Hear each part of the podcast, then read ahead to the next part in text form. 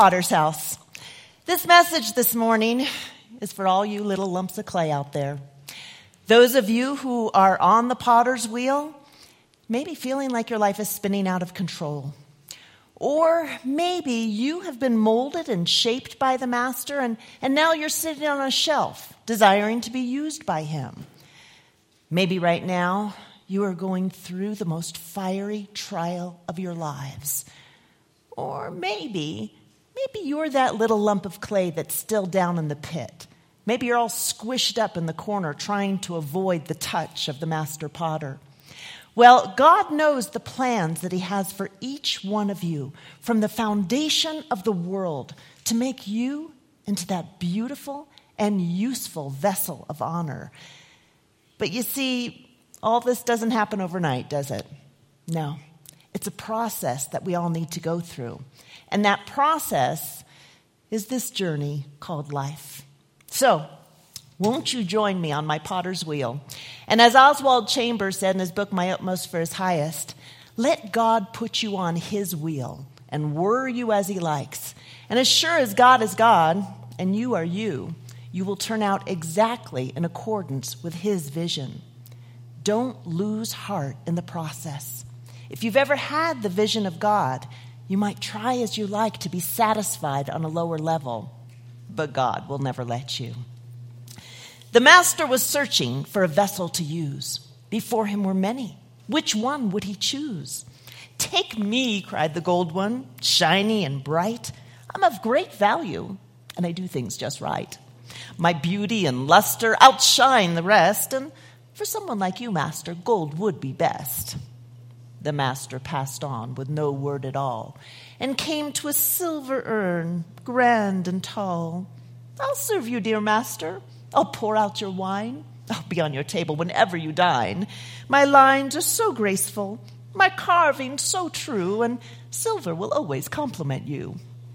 Unheeding, the master passed on to the brass, wide mouthed and shallow, polished like glass. Here, here, cried the vessel, I know I will do. Place me on your table for all men to view. Look at me, cried the goblet, of crystal so clear. My transparency shows my content, so dear. Though fragile am I, I will serve you with pride, and I'm sure I'll be happy in your house to abide. Then the master came next to a vessel of wood, polished and carved it solidly stood. You may use me, master, the wooden bowl said, uh, but I'd rather you use me for fruit and not bread. Then the master looked down and saw a vessel of clay, empty and broken. It helplessly lay. No hope had the vessel that the master might choose to cleanse, to make whole, to fill, and to use. Now, this is the vessel I was hoping to find. I'll mend it and use it and make it all mine. You see, I need not the vessel of pride in itself, nor one that is narrow to sit on a shelf, nor one that is big mouthed and shallow and loud, nor the one that displays its content so proud, nor the one who thinks he can do things just right, but this plain, earthly vessel filled with power and might. So gently he lifted the vessel of clay. He mended it, cleansed it, and filled it that day. He spoke to it kindly. There's work you must do.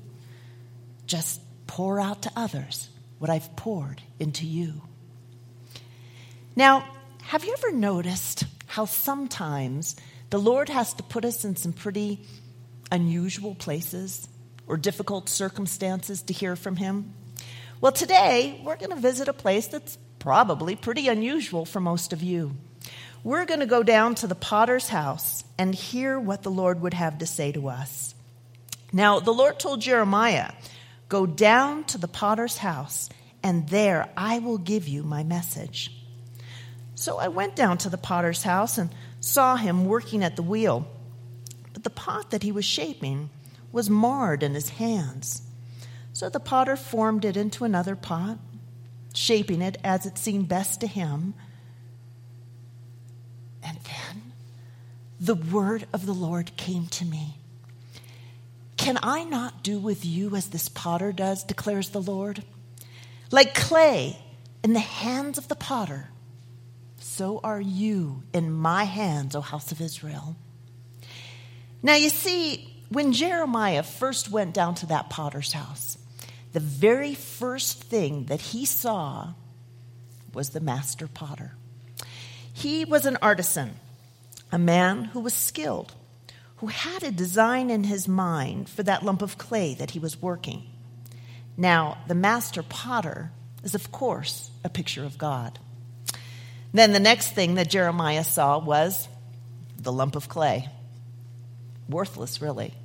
The most common of all substances earth. The clay is you and me, earthy. We are but dust.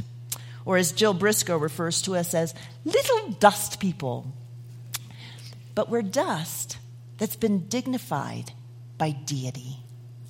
It says in the Psalms, as a father has compassion on his children, so the Lord has compassion on those who fear him.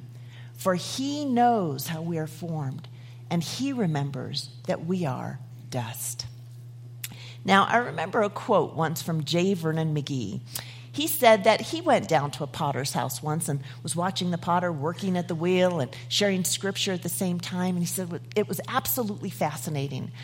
He said, really, there was only one problem with it. He said it was so fascinating to watch that he didn't remember one word that the potter said.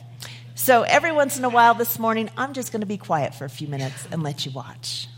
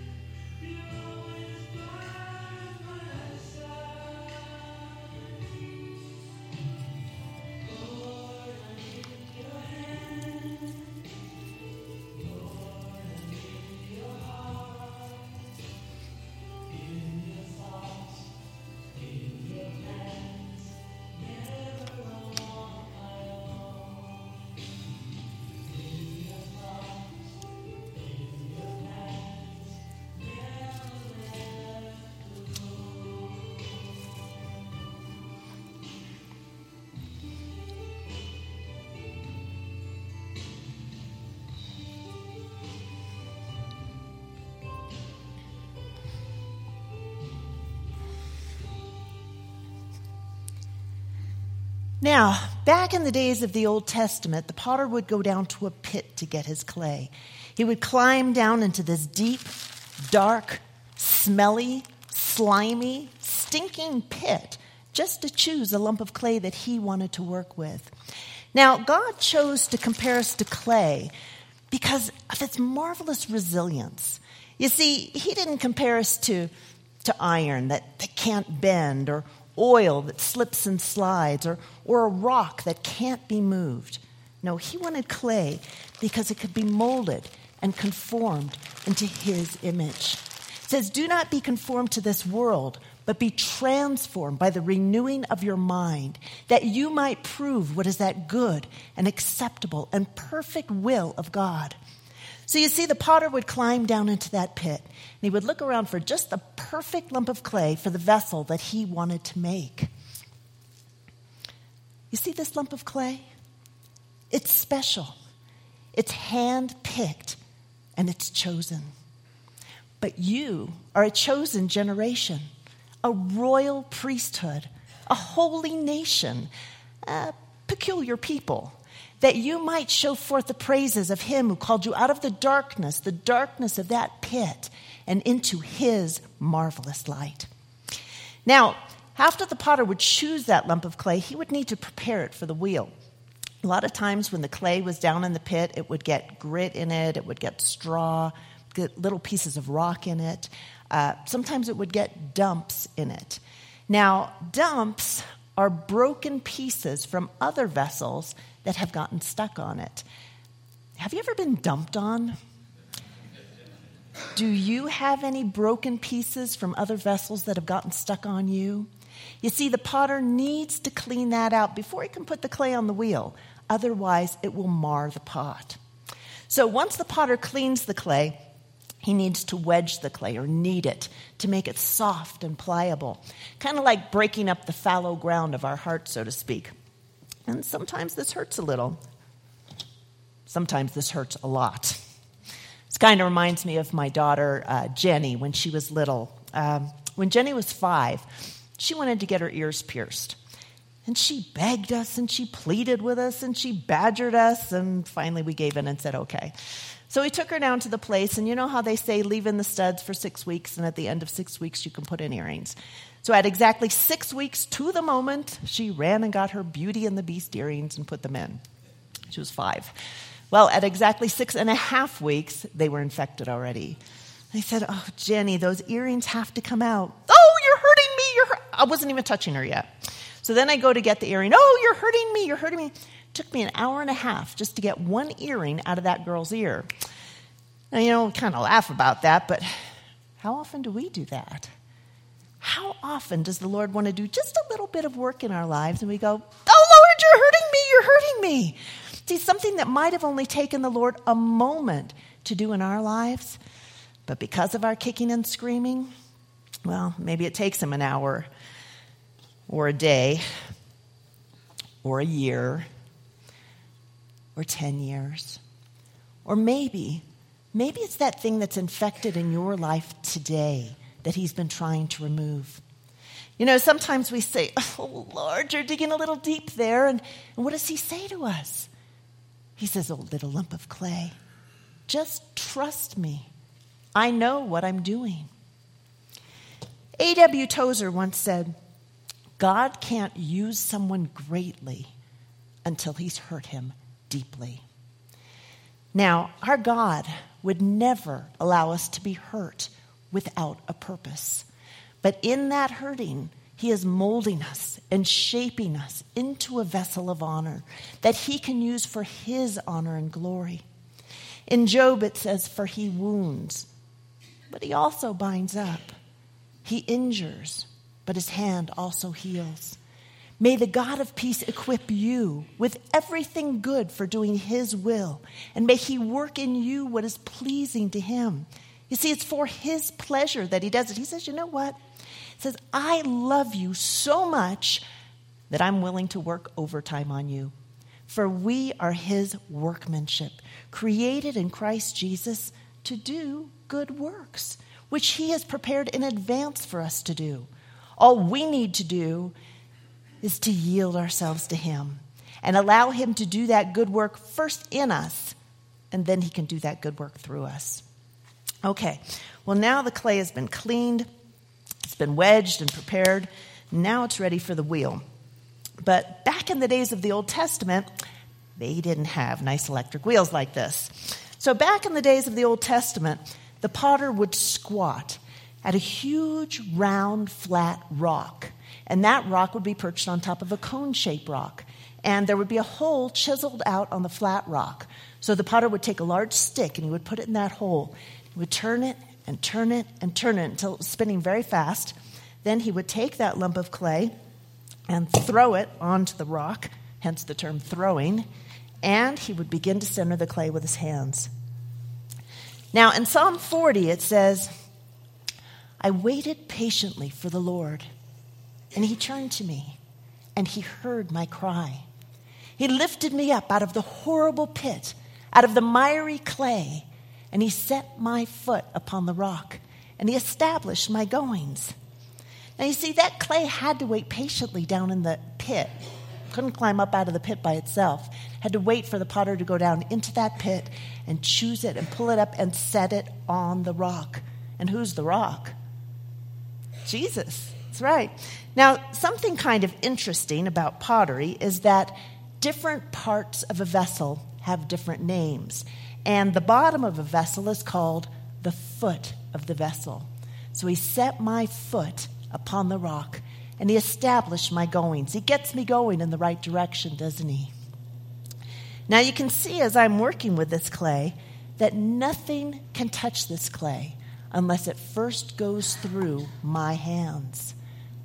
Well, nothing can touch you unless it first goes through God's hands.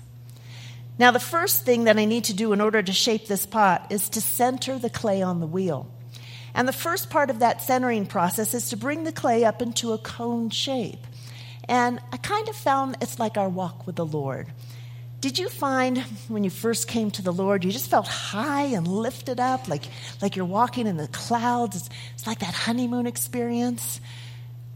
We all know that that honeymoon experience doesn't last forever. And just like that doesn't last forever, the potter can't do the actual shaping of the pot while it's up in this position. Something else about when the clay is up in this position, look how easily it's knocked off balance. So the next step is to bring it down low. And it says, Humble yourselves under the mighty hand of God, and in due time he will lift you up. Now, the potter can tell when the clay is centered because he can put his hand on top of the clay and his hand doesn't move. So, can God put his hand on you and not be moved? Or is he constantly saying to you, well, Would you get back here? Would you stay in the center? You see, we need to yield to his touch. And unfortunately, yielding is a continual process. We can't just say, Well, Lord, you know, I did yield to you yesterday. Do I really have to do it again today? No, it's a moment by moment process. So the next thing that the potter does is to open up the clay, pressing deep down in the center, almost to the bottom of the pot. Now, yielding means being open to what God has for you, realizing that He knows what's best. Yielding means being willing to receive a yes or a no or a wait answer to prayer. Yielding means waiting, perhaps for a long time, with anticipation and expectation for God to act, expecting that God is going to do a good work in your life. Yielding means allowing God to make you into that vessel that He wants you to be. So, is He making you into maybe a platter that's used for serving? Or maybe you're a pitcher that needs to be filled with living water and then poured out to fill up other vessels. Or maybe you're a clay jar that holds a special treasure. Or maybe you're desiring to be that Ming vase that's up on a place of honor and display. Or maybe today you feel like a paper plate used and discarded. Maybe today you feel like a cup of trembling. Maybe a cup of suffering. Or maybe Maybe you just feel like an ordinary, everyday coffee mug. Maybe it was a gift from your child from ceramics class. Very ordinary, maybe a little lopsided, but very important because it's used every day. Now, you see, this clay, it has no ability or power within itself to become a pot. If I stop right here, that's as far as this clay can go. You see, without me, it can't do anything. And what does God say? He says, without me, you can do nothing. God, the potter, is sovereign, and he will prevail. He will make you into what he wants you to be. But indeed, O oh man, who are you to reply against God? Will the thing formed say to him who formed it, Why have you made me this way? Let's face it, how often do we say that? Does not the potter have power over the clay to make from one lump a vessel of honor and, and from another lump a vessel of dishonor? That's a real humbling thought, isn't it? You mean, I could be going through all this, this molding and, and shaping just so that God could be making me into a, a spittoon? But you see, humility is that willingness to endure the shaping by the master potter, even when you think your abilities call for better opportunities. He knows what you need. He knows when to add water. He knows when to stretch you up. He knows when he can stretch you a little higher still. He knows when to dry you out. He knows when to squeeze you in. And you know what? He even knows when he's finished with you. This kind of reminded me of a story about a little boy who was out in the backyard one day and he was playing in the mud. And he was making this little mud man. So he made the little mud head and the little mud body and one little leg and the other little leg and one little mud arm. And just then his mom comes out and says, Johnny, you need to get cleaned up. We have to go into town now. He says, Oh, mom, can't I finish my mud man first? And she said, No, we have to go into town now. So he goes into town with his parents and they're walking up the street. And Johnny looks up and, and to his surprise, he sees a one armed man walking down the street towards him. So he's looking at this man and, and he's looking at him. And, and finally, he can't stand it any longer. He goes running up to the man and he says, Why did you leave? I wasn't finished with you yet. But how often do we do that? How often do we get tired of going around in circles? Day after day after day, we go, I'm tired of this. I'm getting off of this wheel, and we jump. And there we are, in a splat on the floor. And the potter looks down and says, Well, now what are you going to do? And, and we look up and go, I don't know. Can you help me up? So, what does the potter do? Does he take that lump of clay and throw it in the trash? No, never. He very gently bends down and he scoops it up, and then he crushes it, and he wedges it, and he puts it back into a lump. And he takes that lump of clay and puts it back onto the wheel that wheel of circumstance. And he starts the whole process all over again. You see, that lump of clay might have been close to being finished, but because it jumped off the wheel, it had to start again from the beginning. The potter says, You know, it might look like I'm finished, but maybe I want to stretch you up a little bit higher. Maybe I want to smooth out your rough edges or, or put in a little more detail. You see, what you have in mind isn't always what I have in mind. For I know the plans that I have for you, declares the Lord plans to prosper you and not to harm you, plans to give you a hope and a future. Yield to Him, rest in Him, and He will accomplish His work in you. Trust Him. Now, trust is easy to do when everything's going your way, right? But it's a whole nother story when you just can't see how things have possibly can possibly work out. Trust is developed by demonstrated skill. Hasn't our master potter demonstrated his skill to us? If you're doubting that skill today, I'd like you to take another look at our master potter a little more closely this time, and you'll see something intriguing. In those hands that put on those pressure points, those sudden, unexpected, brutal interruptions that come our way on that unexpected day, that poke me and pinch me and pressure me. And in those hands, I see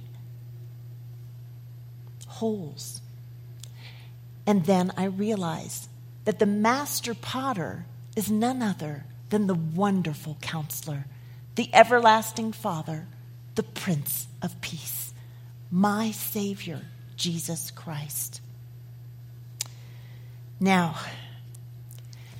if he died for me, if he was nailed to that rough wooden cross because he loved me that much and he wanted me that badly, even before I loved him, then I know I can trust him that he is making me into something wonderful.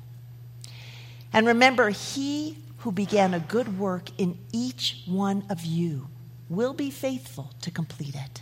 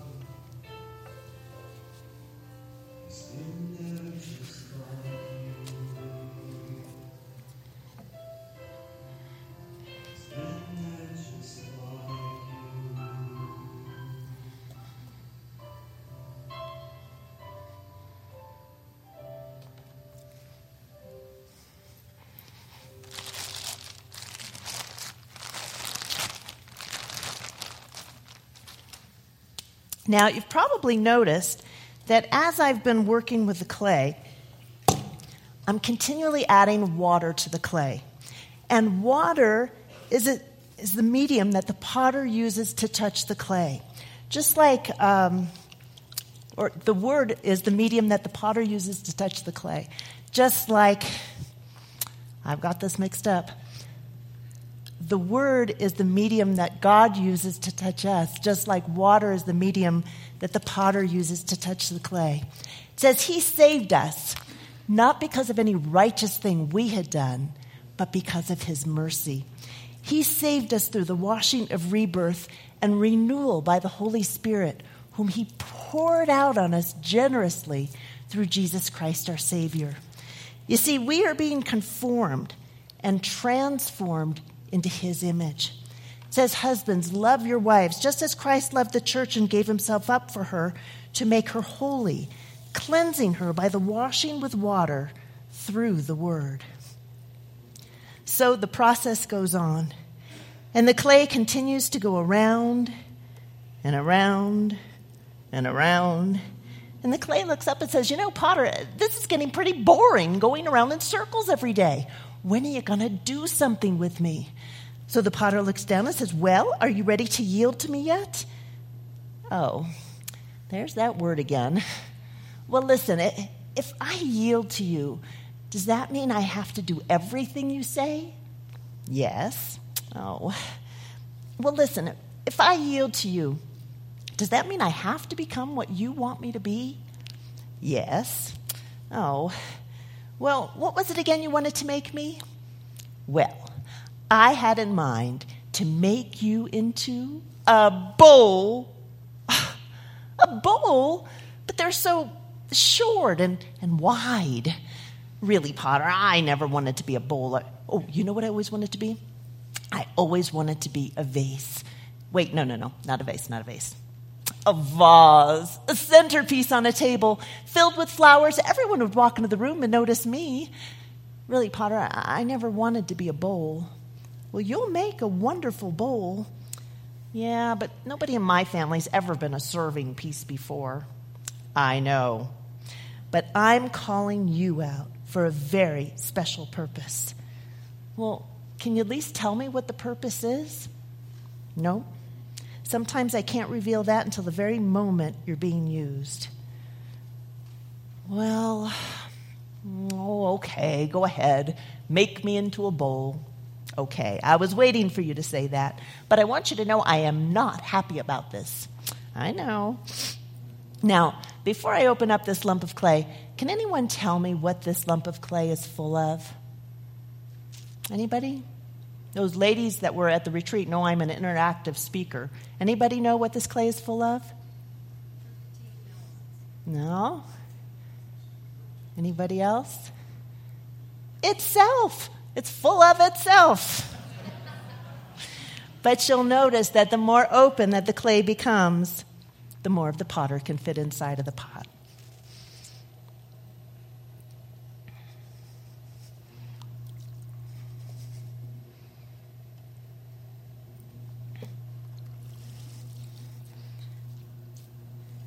Hey, Potter, I, am feeling something kind of strange happening here. I, I, I, feel like I'm being stretched. You know, Potter, I heard about this stretching thing, and I don't think I'm ready for this yet, Potter. I, I really don't think I can do this. I, I, I, oh, we're at the top already. Well, that wasn't so bad. Gosh, I heard a lot of bad things about that stretching. That wasn't so bad at all. You're, you're going to what? You're going to stretch me up again? Well, listen, Potter, you know I went up the last time, but really, I don't think I can go any higher than this. Oh, I'm feeling a little thin there, Potter. Oh, really, Potter, trust me. I just, I know I'm not going to be able to go any higher than this. I'm just, I'm not going to be able to do it. I, I, oh, we're at the top again. I must be pretty good at that stretching thing. Hey, hey, Potter, Potter, you're, you're drawing me out. Didn't you just get done saying you're always adding water? Potter, I'm feeling so dry. Potter, where are you? Oh, there's that water running down my sides. Ah, feels so good. Uh, Potter, Potter, I'm feeling a little bent out of shape here. Uh, Potter, do you really have to make me so wide? Oh, little lump of clay, just trust me. I know what I'm doing. Hey, I kind of like what I'm becoming. Huh, this being a bull might not be so bad after all. Now, remember earlier I mentioned to you that different parts of a vessel have different names? That the bottom of the vessel is called the foot? Very good, you're all listening. Well, the inside of a vessel also has a name. The inside of the vessel is called the heart of the vessel. Now, as this little bowl goes around and around, you all can see it from every different side, right? But only I can see its heart. And it says in Samuel that man looks at the outward appearance, but God looks at the heart. And the top of the vessel is called the mouth, or the lip of the vessel. And out of the abundance of the heart, the mouth speaks. Uh, Potter, that stick looks awful sharp. You're not really going to touch me with that thing, are you, Potter?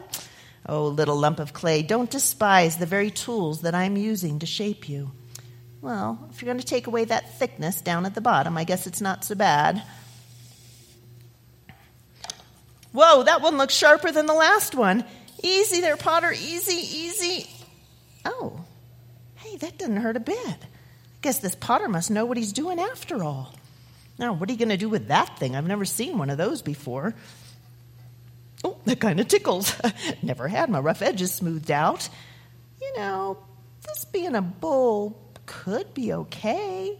I mean, I could still be a centerpiece on a table. I, I have seen bowls as centerpieces on tables before. In fact, you know, I turned out so beautifully. I must have been destined for greatness. You know, the potter probably has some, some great and noble purpose for me. Oh, maybe the king's palace. Oh, this is so exciting. I can't wait to see where the potter's going to take me. So the potter takes the cutting wire and very carefully cuts underneath me.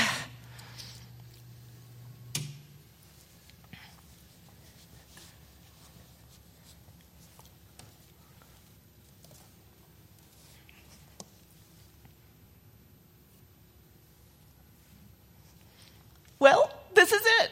I'm going to that home of greatness, that home of visibility where everyone will see me and notice me. Uh, Potter, uh, don't you think this shelf is a little bit low?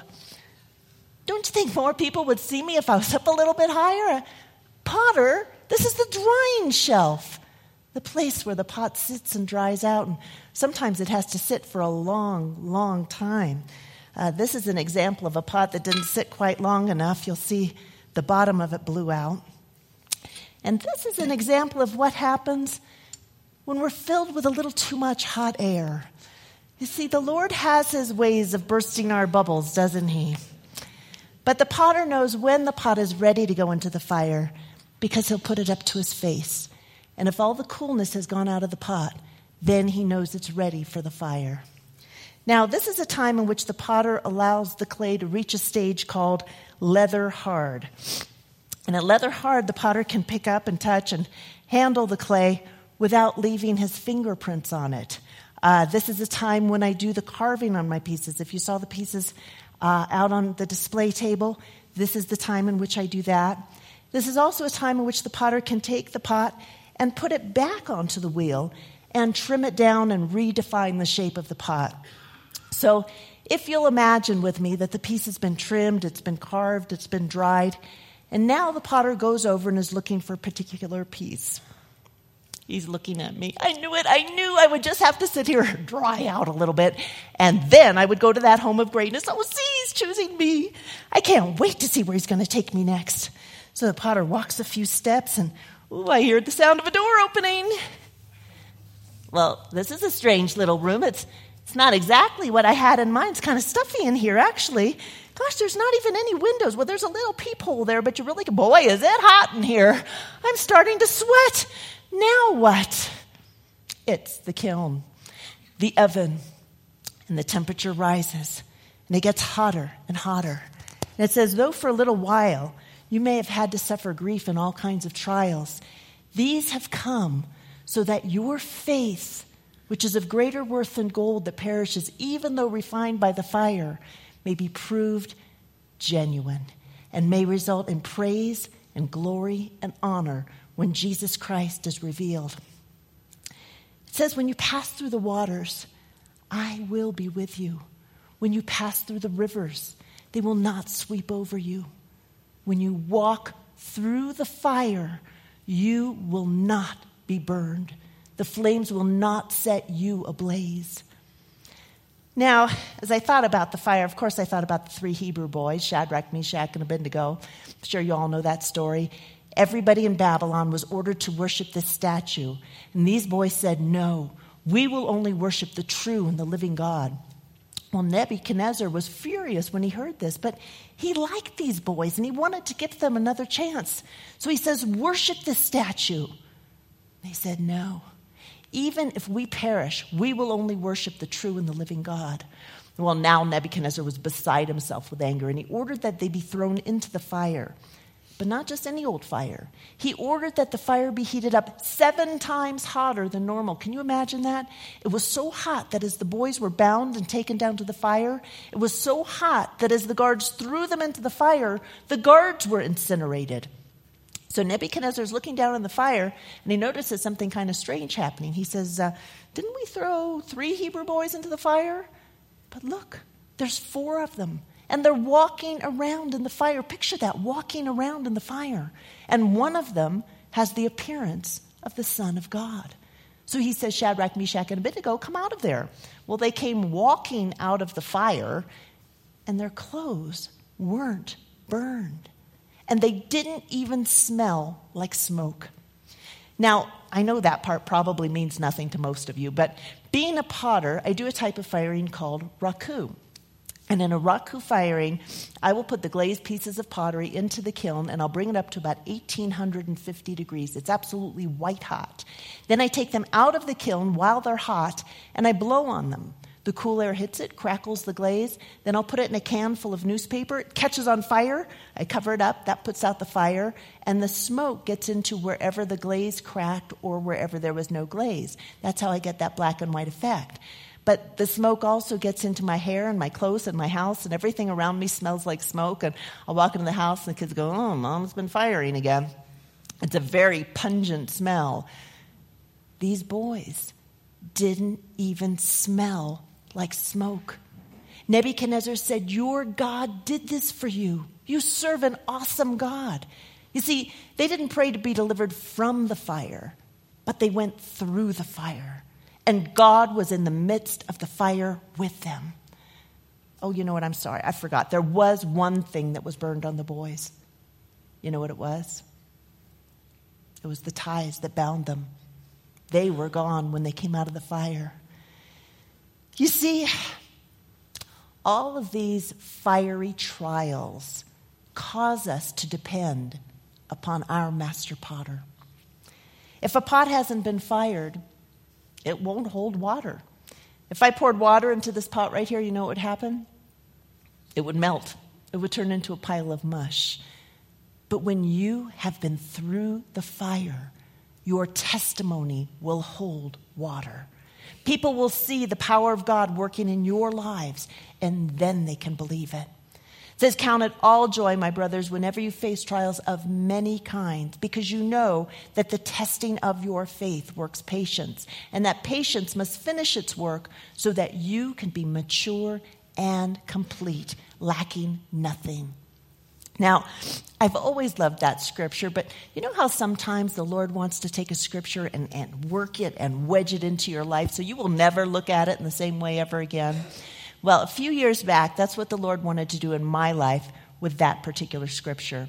Um, we had been living in a very small house in Northridge, California during the big Northridge earthquake. It was a little tiny two bedroom house, and there were six of us there. And needless to say, it was pretty tight. And we had been praying for a house with more room in it. So one day, a friend of mine who's a real estate agent came to the door and she said, Carol, I found a great house for you. It's right around the corner from here. It's five bedrooms, it's in your price range. We went over, we liked the house, they accepted our offer. We were able to rent our house out for the amount of money that we needed. Everything fell into place perfectly. In fact, I was so excited that as we're signing the escrow papers, I was telling the escrow agent, God did this for us, and God did this, and God did this. And she says, You know, We've really never had anyone share that with us before signing escrow papers, but I didn't care because I knew that God had prepared this house for us. Now, this was a 30 day escrow, and you know, all know what it takes to pack up your whole house in 30 days. And also during this time, I was scheduled to speak at Calvary Chapel of Downey at their ladies' night out. And they were expecting about 500 ladies that night. And it takes a lot for me to get prepared, especially for a group that large. So we were scheduled to move on Saturday, and I was speaking Monday night. So for 30 days, I'm throwing, I'm firing, I'm packing, I'm praying. Oh, Lord, just let me get through Monday. Be careful how you pray. Saturday, the move went great. Monday night, the Lord truly blessed, but Tuesday morning, I woke up in our new home that we had lived in for two days now, and the main sewer line to our new home had collapsed, and things went downhill from there. We called the plumbers to come over and take a look at it, and they came over and they said, Oh, this is going to be a big job. We're going to have to tear everything out all the way down to the street. And you know that homeowner's policy you purchased? that doesn't cover this. And you know, the extra policy you purchased to cover the things the homeowner, that doesn't cover this either. So they got out their calculator and the tape started getting longer and longer. And as they're doing that, things are backing into places we didn't even know we had places yet. So I called my husband up at work and I said, honey, remember that house that the Lord gave us? And he says, yeah. I said, it's possessed by the devil. So, as this day dragged on, more and more things were going wrong with this house. The total from the plumbers was getting higher and higher, and I was getting more and more discouraged. So, after a couple hours went by, my husband calls back. He says, I've got great news. Send the plumbers home. I found a guy here at work that does plumbing side jobs. He can do the whole job for us at a fraction of the cost. I said, Oh, praise the Lord. He goes, Well, there's just one problem. I said, What's that? He says, Well, he can't do it for two weeks. Now remember, there was six of us my husband, myself, our three small children, and my 95 year old mother in law that lived with us. No plumbing. So my husband decides he's going to be magnanimous about this whole thing. He's going to go and buy us a porta potty. Not just any old porta potty. This was the deluxe porta potty, good for 57 flushes. So he goes to Camping World, buys this thing, brings it home, sets it in the middle of the living room, just, just to give us directions on how to use it. Then we moved it to where it should be. Now, for those of you who are not familiar with these things, of which I wasn't, there's a little gauge on there. Green means it's okay to use, red means the whole unit needs to be emptied. So um, that next day, my husband was coming home from work, and there was a very short time from the time he got home from work to the time he had to go teach Bible study. So I looked at this, and it was on red. So I, I told him, I, I, I, said, it's on red. He said, What do you mean it's on red? This is good for 57 flushes. I said, Well, I don't know. There's six of us, and we used it, and it's on red. So the poor guy's driving around town before Bible study looking for a place to empty this thing. So he comes home with it. He goes, Please, you've got to be more careful with it tomorrow. I said, Well, we'll do our best. And so he gets home from work the next night and it was on red again. He says, What's wrong with you people? What do you do? Just sit around and flush all day? Well, at this point, we were all terrified to use it. I took the kids to Target the next day just to use the restroom. So he gets home from work that next day and it was on green. He said, See, I knew if you'd be more careful with it, it would be on green. Well, I knew. See, my husband used to get up and leave for work very early in the morning. So I knew that that next morning, once he left and everybody else got up, it was going to be on red. And sure enough, by 7 o'clock in the morning, it was on red. So I called him up at work and I said, Well, it's on red. He said, Well, I can't do anything about it. I can't leave work. I said, Well, what am I supposed to do? He said, Go empty it. I said, I can't do that. He goes, Oh, sure, he can. It's easy. He said, The directions are right on there. You just push the button and you unscrew the cap. I thought, well, I guess it sounds easy enough. All right, I'll do it. So I decided to take it over to our rental house because the renters hadn't moved in yet. So I'm standing there looking at this thing, trying to remember what my husband had told me to do because he neglected to tell me that the instructions are on that light part that you leave at home while you take the big heavy unit to go empty. So I'm standing there looking at this thing, and I remembered he said something about pushing a button. So I pushed the button, and raw sewage starts coming out of my hand. I'm thinking, oh, what do I do? What do I do? He said, unscrew the cap. So I unscrewed the cap. Now, he also neglected to tell me that that little spout turned. So I unscrew the cap. Now it's all running down my leg. So I hurried to empty this thing. Now, remember, we had no plumbing at home. We had been sneaking one minute army type showers every other day just so as not to offend all the new neighbors we'd already offended anyway. So I ran home to get my one minute shower. And in my bathroom, I have a Bible calendar that I turn to every day to see what my scripture is for the day. And I was expecting a really great scripture that day Romans 8 18. the things you suffer now are nothing compared to the glory that's to come. I said, You know, that's not funny, Lord. I have tried to have a really good attitude about this whole thing. I have not murmured and complained, even as I've emptied my dishwater out in the gutter in front of all of my new neighbors. But raw sewage? And the Lord spoke to my heart and He says, Well, count it all joy. I said, I'm sorry, Lord. I find nothing joyful in this situation at all. And He said, Finish the scripture. Count it all joy, my brothers, whenever you face trials of many kinds, because you know that the testing of your faith works patience. I don't want any more patience. I don't need any more patience. Just one day of peace, Lord, please. Finish the scripture. Ah, count it all joy, my brothers, whenever you face trials of many kinds, because you know that the testing of your faith works patience and that patience must finish its work so that you can be mature and complete, lacking nothing. Okay, Lord, I do want to be mature and complete in you, even if it takes raw sewage to do it. You know, the potter can control everything about a firing, but every pot responds differently to the fire. If a pot stays in the fire too long, it'll look flame licked or it'll have a burned look about it. But if it doesn't stay in the fire long enough, the glaze won't mature. It'll have a rough finish to it.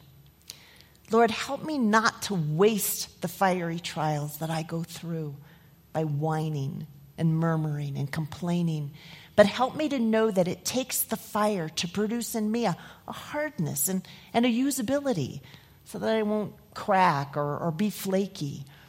You know, there are many purposes for the refining fire, but I think the ultimate purposes here on this earth are to make us useful and fit for display to the world and to bring honor and glory to our master potter. Now, if you look over here, you'll see that can that I was talking about that I do the raku firings in. And what I'll do is I'll put the glazed pieces of pottery into the kiln and over about an hour and a half period, I'll bring it up to about 1850 degrees. It's absolutely white hot. And I'll put on these big asbestos gloves and I get out my tongs and I'll look into the top of the kiln. There's a hole in the top of my kiln, so I can look in that hole. And as I see the glaze melting down the sides of the pieces, I know that they're ready. So I'll raise the lid to the kiln, and as I do that, just a tremendous amount of heat comes pouring out of there. And I'll reach in with the tongs and I'll grab a pot and bring it over here and set it on the ground. And then I blow on it. And as I'm blowing on it, I can hear that cool air crackling the glaze. Then I'll take it and I'll put it in this can full of newspaper. It catches on fire, and then I cover it up, and that puts out the fire. Now, as you can see, this is a very exciting part of the process. Every piece turns out differently, and it's really very exciting to see what they look like when they come out of the fire. But at this point, I have to wait patiently because if I took off the lid right away, it would just catch on fire all over again, and there's really no purpose in putting it through the fire again unless it needs to. So I'll wait about an hour for it to cool. Then I'll take off the lid and I'll reach into the can and I find ashes. And you know, sometimes when we've been through a fiery trial in our lives, seems like all that's left are ashes in our lives. And we think, oh God, how could anything good possibly come from this? But then I'll reach back into the can, a little deeper this time, and find that He gives us beauty for ashes, the oil of joy for mourning, the garment of praise for the spirit of heaviness, so that He can be glorified. Now you see this piece is beautiful, but it's not quite ready for display yet. It's still covered with soot and ashes. So then I need to come over here and I get out my bucket and a little comet and a scouring pad. You know, it's a painful process, isn't it? All the way from being pulled out of that pit, being wedged and prepared, going around in circles, going through the fire. It's all a painful process. But when it's finished, you have a beautiful work of art. Now, have you ever seen those people that shine They just shine with the light of Jesus. You, you look at them and you think, what is it about this person that just shines so much? Well, you know what it is? They had to burn first. And the more intense the fire, the more brilliant the shine. So when you look at that person, you think, oh, I wish I could be like that. Just know what it took for them to get that way.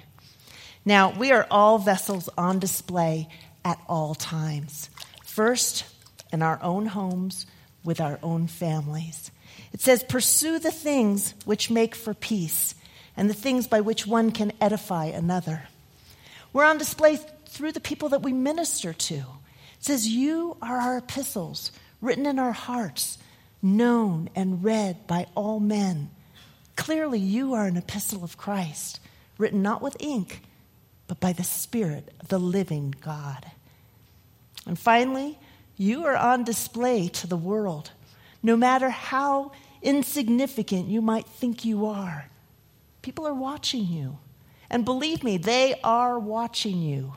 But they're not just looking at you, they are evaluating your master potter's ability by how effectively you have allowed him to shape you. Now, I've been talking about vessels of honor and vessels on display, and maybe there's some of you here today saying, you know, I've already been through the fire, and well, I didn't make it. I've been burned, or I cracked up.